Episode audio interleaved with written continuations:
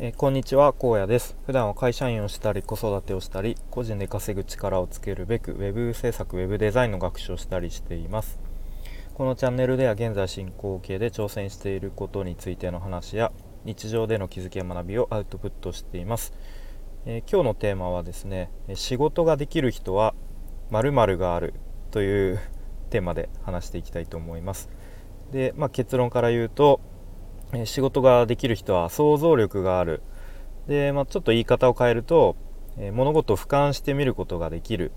というような話をしていきたいと思います、え本題に入る前にお知らせをさせてください、え、今週の金曜日21日の夜9時30分から、えー、リオンさんとコラボライブをします、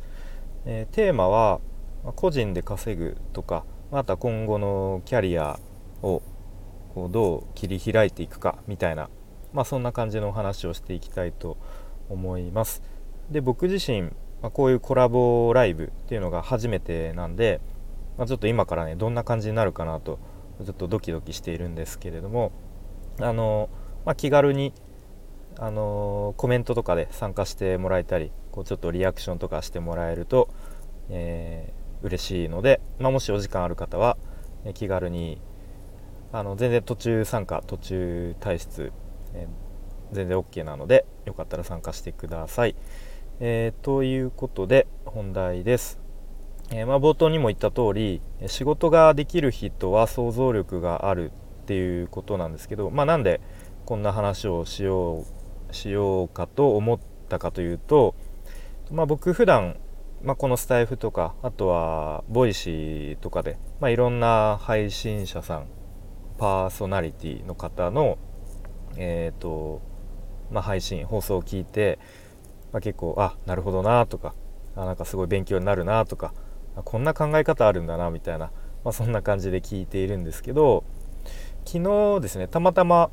全然違う方の配信の中で、まあ、ちょっと言い方とか言い回しは違えどなんか抽象度を上げるとまあ、大体同じようなことを言ってるよなみたいなことがありました。はいでまあその方っていうのが、まあ、1人は Voicy の周平さんという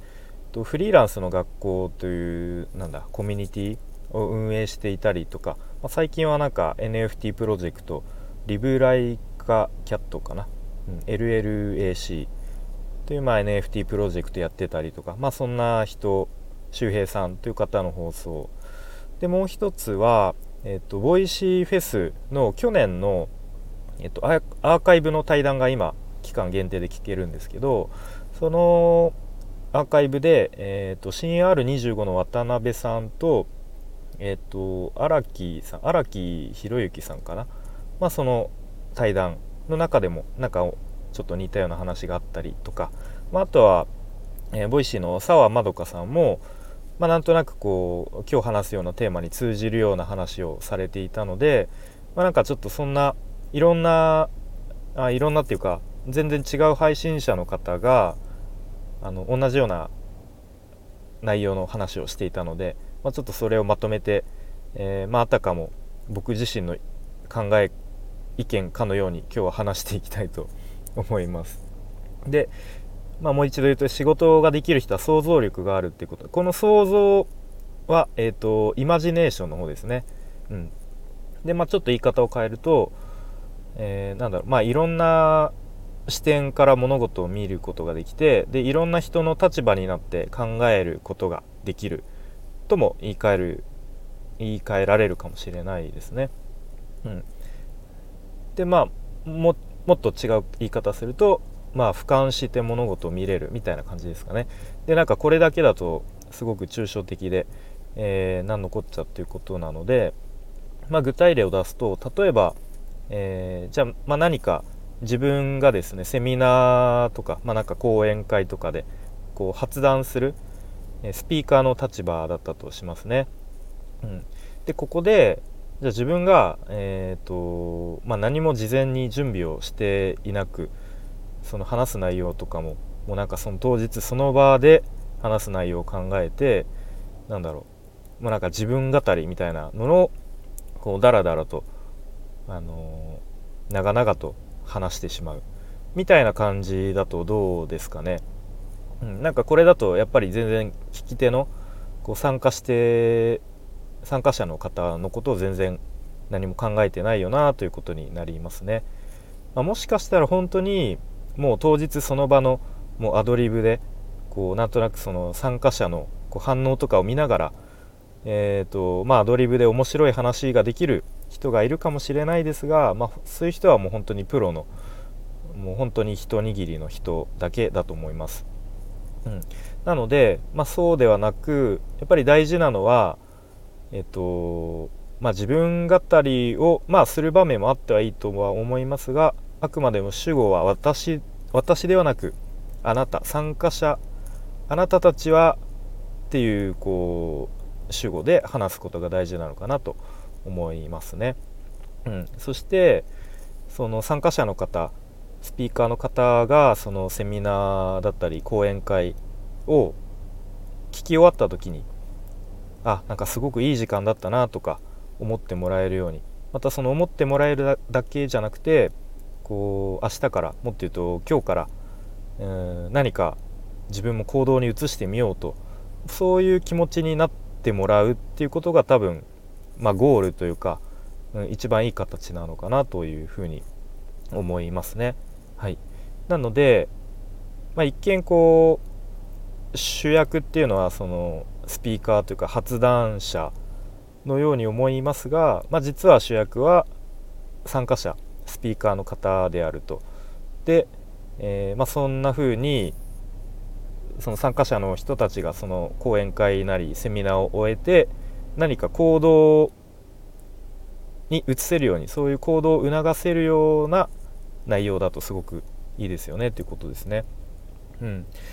でまあもっと言うとじゃあそのセミナーとかえーと、講演会を運営する人する側の人とになった時のことを考えると、まあ、例えばその発談者の方とか、まあ、あとは参加者の方が、まあ、いかにその場を満足して過ごしてもらえるかなとか、まあ、例えばなんだろうその発談者の方のなんかの飲み物がちゃんと準備されてるかなとかなんかなんですかね。こうちょっと会場のあの室温とか寒すぎたり暑すぎたりしないかなとか。なんかまあ他にもねもっといろいろあると思いますが、まあ、ちょっと僕自身そういう経験がないのであくまでも想像で話してますが、うん、で、まあ、昨日の僕の放送の内容にもちょっと通じるところはあるなと思ったんですけどなんかこう自分はこれがやりたいとか、まあ、なんかサービスなり商品なり自分はこれを売りたいということだけではなくてこういかに相手を満足させてあげられるかとかいかに相手に喜んでもらえるかみたいなそういうことを常になんだろうもう空気を吸うように考えて行動できるように、まあ、僕自身もなっていきたいなと思うので、まあ、急にはねそんなことできないと思うんで、まあ、少しずつ日々そんなことを考えていけたらいいなと思いました。はいということで、まあ、ちょっと話をまとめると仕事ができる人は想像力がありますと。で、まあ、ちょっと言い方を変えると、えっ、ー、と、まあ、俯瞰してその場を、えー、物事を見ることができて、相手の立場になって考えて、そして行動ができる